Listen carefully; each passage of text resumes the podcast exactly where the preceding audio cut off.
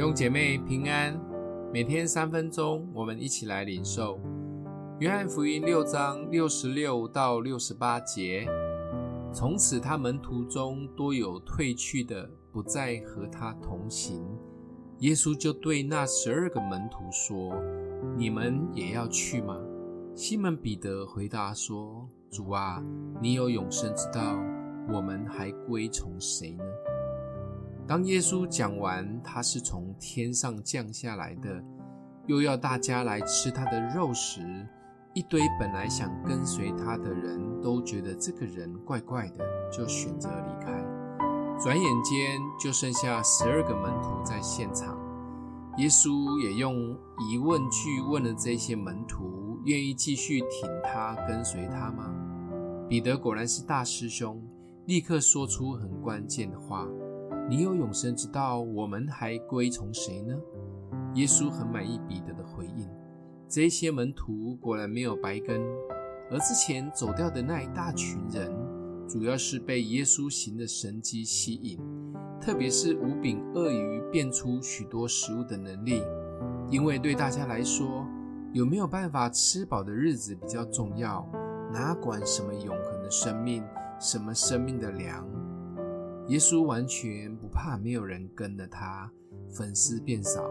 耶稣只想找到真的认识他、愿意跟随他的人，所以不怕讲难听话，相信的就会得着。我们跟随耶稣究竟是对什么有兴趣呢？我们的焦点会是在哪里呢？耶稣语重心长地告诉跟随的人，不要想要神迹或面包才愿意跟随他。而是因为永生之道，就是耶稣他自己。信主以后，不管环境是否顺遂，都不影响我们爱他的心。这就是跟随耶稣。祷告了许久，仍然没有得着回应，还继续爱他，这就是跟随耶稣。在教会，不管被谁伤害了，依然紧紧抓住他，这就是跟随耶稣。当别人笑说，花那么多时间在教会是不是太入迷了？我们依然不为所动，这就是跟随耶稣。总之，让信仰只有单纯是耶稣与我的关系，让我们可以因他得着满足的喜乐。当耶稣问我们还要跟吗？我们就像大师兄彼得回复的说：“你有永生之道，我们还归从谁呢？”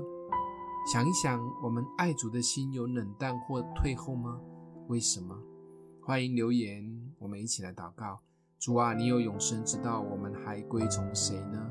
谢谢主对我们不离不弃，也求主帮助我们，总是把眼光定睛在你的身上，而不是在外在的事物。也相信先追求你的国、你的义，其他的你会为我们征战。谢谢主，奉耶稣基督的名祷告，祝福你哦。